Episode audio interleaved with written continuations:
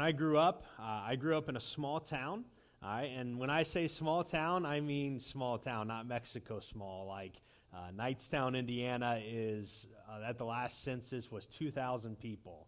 All right, so way small town. Okay, uh, and and this town uh, it was it was so small, in fact, that they had three stoplights all on the same drag. And I think the only reason they had those three stoplights was to make you to stop before you kept going uh, through the town.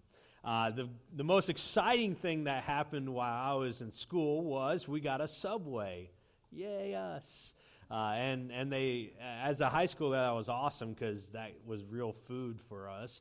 Uh, and and uh, when, sometime when I was in high school, they also built a Burger King about five miles north of town. So uh, that's our town that we grew up in. So moving to Mexico, that's an upgrade uh, in a lot of ways for, for me. It was a downgrade for Emily, who lived in Lincoln. But uh, for me, it was an upgrade. And Mexico, even though it is larger, all right, it is still has a small town feel to it. And, and there's a lot of things uh, that are good about small towns. You know, they don't always have uh, the crime that some of the larger cities have. Uh, but there are some downsides. And, and one of the downsides I feel that small towns have is that everybody knows everybody.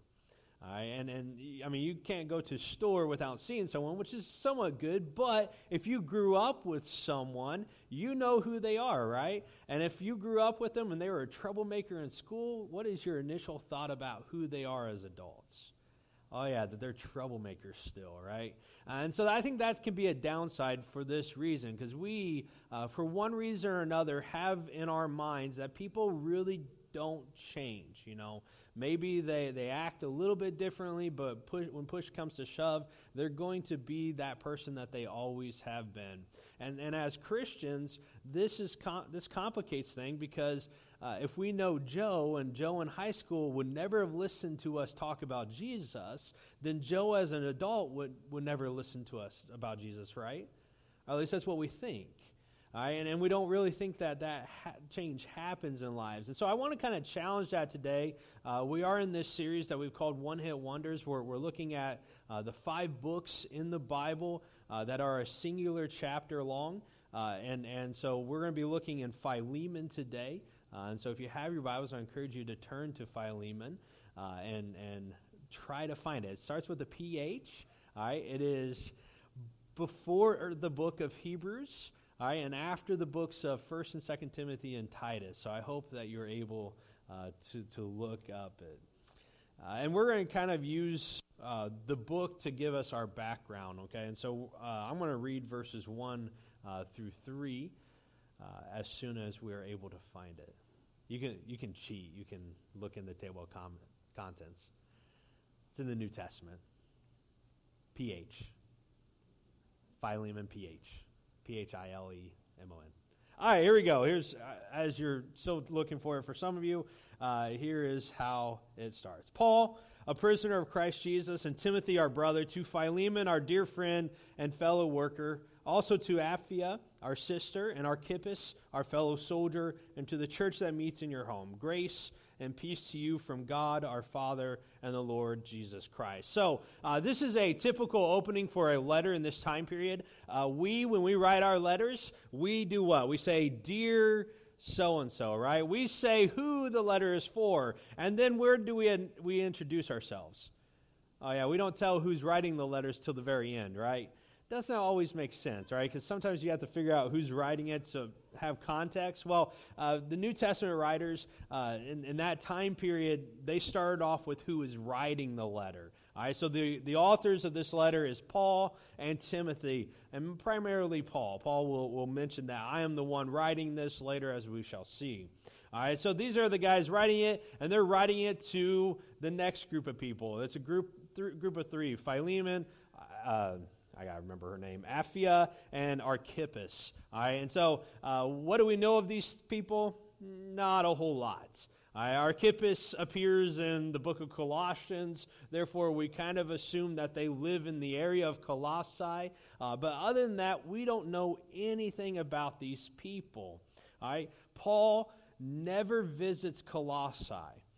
Paul, uh, when he went on his missionary journeys, he went to the big cities and he would start churches there, and then he would allow those churches to send people to all the smaller towns. All right, so as he went on to the next town to establish churches. Uh, so he's never been to Colossae, but even though he's never been there, we get the kind of feeling that he knows who these people are.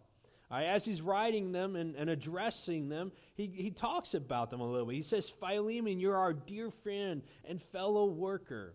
You know, so, so he knows Philemon. I mean, he, it's more than just, hey, I know about you. No, no, you're a dear friend to me. All right, so he's had some kind of interaction. Apphia is his sister. All right, many people think Apphia is probably Philemon's wife. All right, uh, he calls, he talks about Archippus. All right, and he uses this word fellow soldier. All right, and so uh, we get this idea that he knows these people personally. And so the question is, how does he know these people? Again, we don't, we don't see these people anywhere else in the Bible, and so we don't really necessarily know. All right, it could be uh, because of where Colossae is located that they've gotten to know Paul during one of his missionary journeys. Right, Colossae sits in between two areas that Paul spent a lot of time in. Right, to the uh, uh, east of Colossae is Gal- the area of Galatia, and that's where Paul spent his first missionary journey. And maybe he came across these people as he was traveling uh, during that first missionary journey to the various cities there. Or uh, to the west is the town of Ephesus, and Paul will spend two years in Ephesus uh, on the third missionary journey he takes. And so it could be that in that two year period, these people have come to Ephesus to buy things and to sell things. And they met Paul there and they worked with Paul while he was there. We really do not know, but we know that they know each other well. All right, and Paul uh, ends this opening section with the traditional grace and peace that comes in pretty much all of his letters. All right, so he's going to uh, talk in this next section about Philemon a little bit more. He says this starting in verse 4. I said, I always thank God, my God, as I remember you in my prayers, because I hear about your love for all his holy people and your faith in the Lord Jesus. I pray that your partnership with us in the faith may be effective in deepening your understanding of every good thing we share for the sake of Christ. Your love has given me great joy and encouragement because you, brother, have refreshed the hearts of the Lord's people. All right, so Paul, uh, in this section, he's praising Philemon. All right, he's, he's talking about everything that Philemon does, and, and he's remembering God, uh, remembering in his prayers to God about Philemon and praising God that Philemon is around. All right, Philemon, he has a love for other people, as we see in this section. We see that uh, he has a strong faith. All right, and, and, and Paul is really excited about this. And there's people in our lives, I think, that are like this. All right, that we have encountered in one shape or another. And when we encounter them, we're just thankful that they were there for us, and we're thankful for all that they do for the Lord. Uh, for me, I have two people like that. Uh, one is a guy by the name of Eliezer, and uh, he was my roommate in college. And Eliezer, he's just this, this awesome guy that, that we talk to uh, at least once a month, if not uh, every other week or so. Uh, and he's doing great ministry uh, up in, in Chicago area. And he, he's just this guy that I'm thankful for in the way that he encouraged me to grow in my faith and the way that he spreads the word of God and works in the kingdom. Another guy is a guy by the name of Ron Oren. Uh, Ron was a minister at my uh, small church uh, in Indiana. He, uh, he came when I was in eighth or ninth grade, and uh, he, as the only minister on staff, decided to invest time into the youth. The first minister that we had while I was there that did that. Uh, and he invested time in a, in a guy that was in eighth and ninth grade, the only one in the high school. And he spent a lot of time with me, encouraged me uh, to grow and to go into ministry. And I'm thankful for Ron and all that he has done in my life. And that's why I kind of picture happening here is, is Paul is thankful for Philemon. He's encountered him. He's seen how he works. He's heard about what Philemon's done since they've parted their own ways, and he is excited about all that is happening. Uh, he's, he's, his prayer for Philemon is that as he continues to work for the kingdom of God, that that work will uh, bring about in Philemon's life a greater knowledge of who Christ is. And he's grateful for the refreshment that, that Philemon brings in the life of other people. Now, why is Paul doing this? Well, as we're going to see, Paul has a very sensitive subject that he's wanting to talk to Philemon about. and it's a, a subject that, that he has to kind of work his way into. All right, he's not trying to butter up Philemon. I think he's very genuine, saying, You're an awesome guy. And he's reminding Philemon about how awesome he is. All right, he's reminding him about how faithful he is to Christ. And so he's going to touch on a very difficult subject starting in verse 8. And this is the subject. It says, Therefore, although in Christ I could be bold in order you to do what you ought to do, yet I prefer to appeal to you on the basis of love. It is uh, it is as none other than Paul, an old man and now a prisoner of Christ, that I appeal to you for my son Onesimus, who became my son while I was in change. Formerly he was useless to you, but now he has become useful to both to you and to me. I am sending him, who is my very heart, back to you. And so the, the, the subject that Paul is wanting to talk to Philemon about is a guy by the name of Onesimus. Onesimus, uh, as we'll see in a little bit, uh, was a slave that belonged to Philemon. And he was a slave uh, that ran away. All right, and so this is, there's a lot of things. That's, that's kind of the background to Onesimus. So let's talk a little bit more about the details of that. All right, slavery in the Roman Empire uh, was slightly different than the slavery we often think about. Uh, the slavery in our history as Americans uh, was a slavery against one ethnic group. Uh, and the Roman Empire wasn't necessarily against one ethnic group. It was basically anybody that uh, couldn't pay taxes or pay debts. They got put into slavery. They sold usually their children to pay off their debts. Uh, or if they, their city was taken over, they became slaves by the Roman Empire. Uh, and so criminals were, were often used as slaves as well. And so it didn't matter who you were, you could eventually become a slave. All right, so that's part of it, but it was still very bad. All right, the Roman law pretty much allowed anything that a slave owner wanted to do to his slave, he could pretty much do. He could beat you. Uh, depending on the offense that you had committed, he could kill you. And the punishment for running away as a slave was death. All right, if the, if the uh, owner so wished that it to be that way.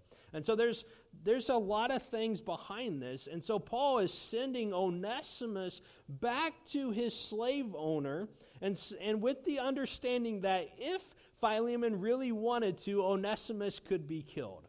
All right, so it's a very sensitive subject. So we can kind of see why Paul kind of talked about how Philemon is such a good guy because Philemon here is going to be a very tough situation you're about to enter into. Right, but uh, there's something different. There's a difference in Onesimus. Right, and we kind of see that in verses 11 and 12. I mean, Paul kind of talks about how Onesimus used to be useless and is now useful. And this is kind of a play on the name of Onesimus. Onesimus means useful, in, in its base meaning. And so he's kind of using his name to kind of say, hey, I know this guy. I know you had uh, troubles with him, but now he is different.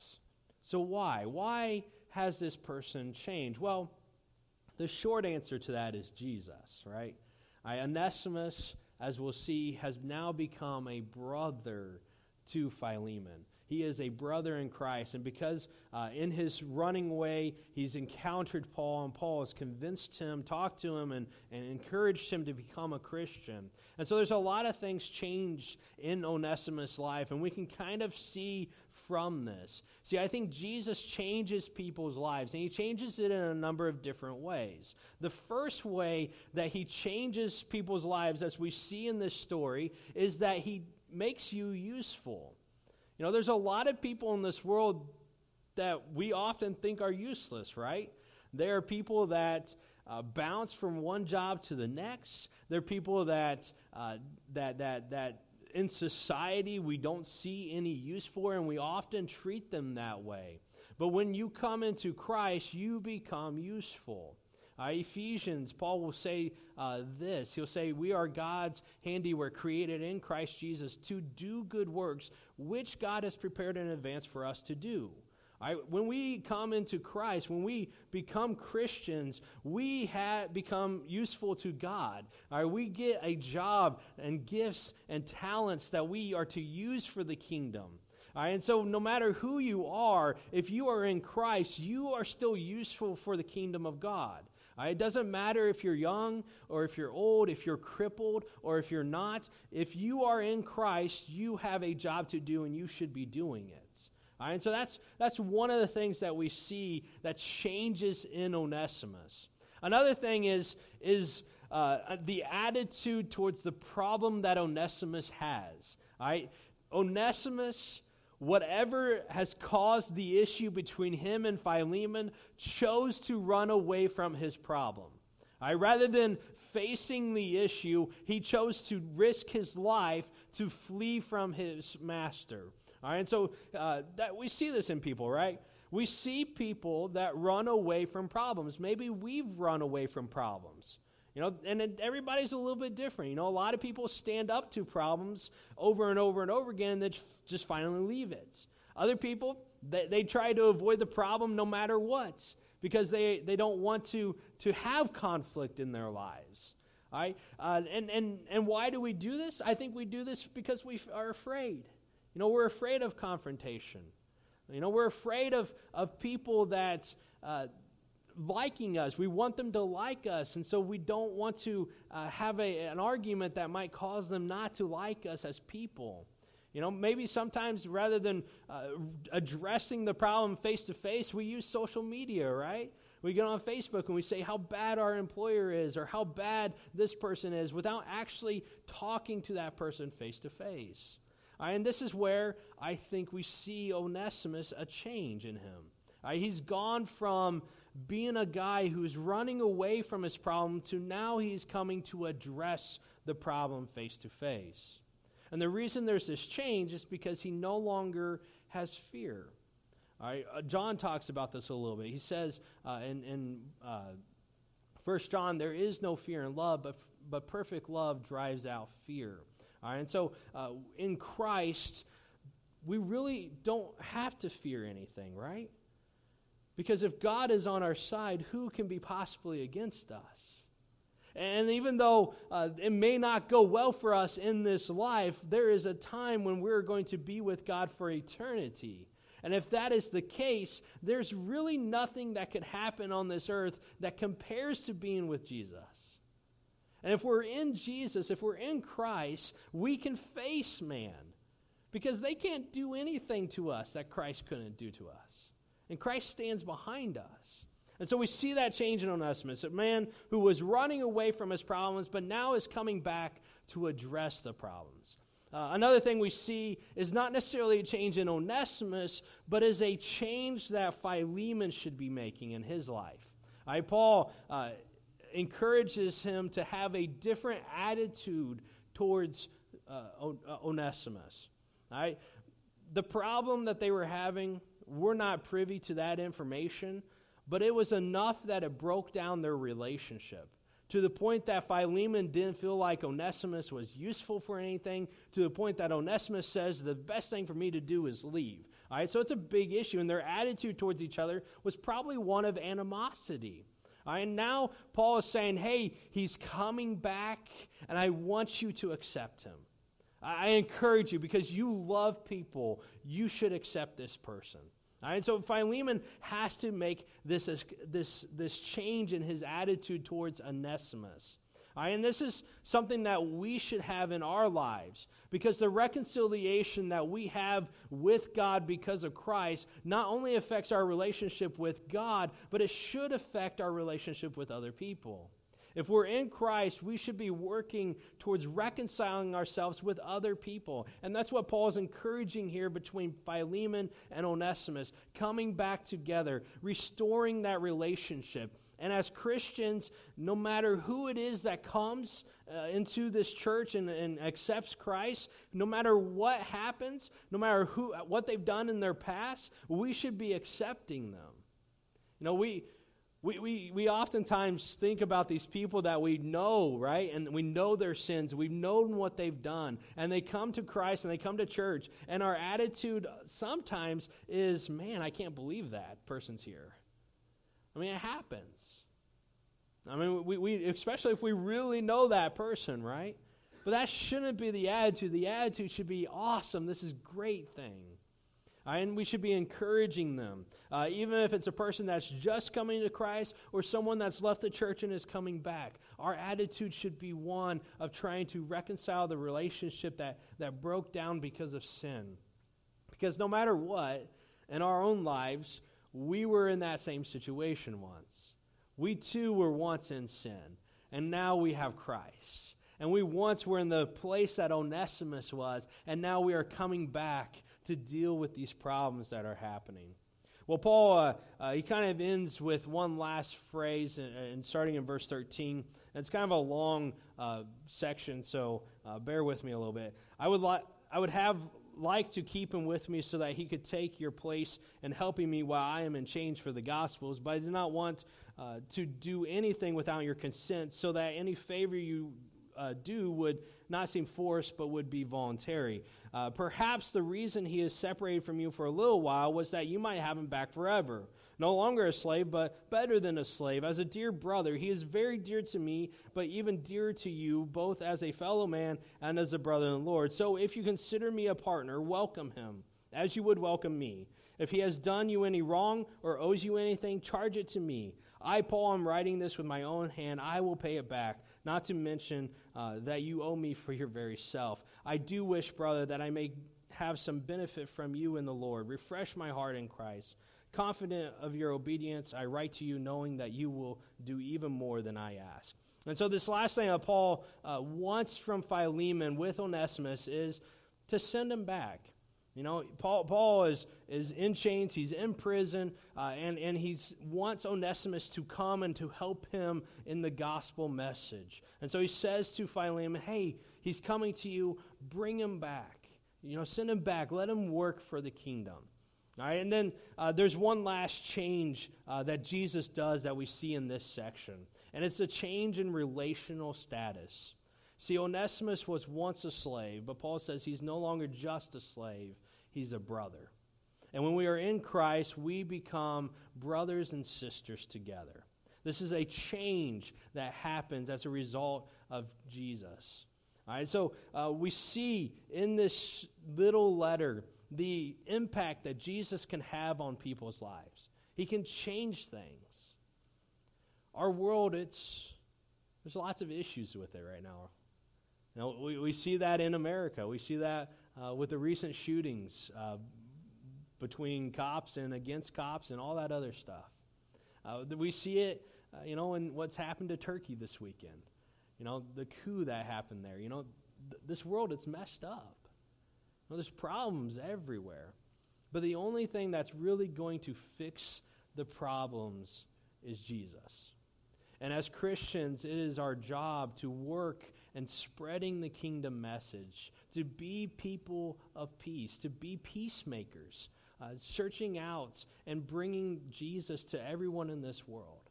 And that is needs to be our goal, and understanding that Jesus can change people, whether they are Muslim, whether they uh, are atheists and are attacking Christianity, Jesus can change them. And we need to be people reach spreading that message of change everywhere we go. And so if you are here and you've never felt that change that Jesus gives, and you want it, what better time than today? Will you pray with me? Heavenly Father, we're grateful uh, for Jesus and, and the change that he brings in people's lives. Uh, we're grateful for the story of Onesimus, the man who, who ran away, and we're grateful to be able to see uh, the change that happened in him. Uh, Lord, I pray that we can be people like Philemon who are accepting uh, people who come to you. I pray, God, that we can recognize the change that happens in lives and that we can be people spreading the message of Jesus, the message uh, that change is real. I pray, God, as we live our lives, that we will be uh, working towards your work that you have given us. Uh, uh, that we'll be lights that are shining, uh, that we will be peacemakers in this world that, that desperately needs peace.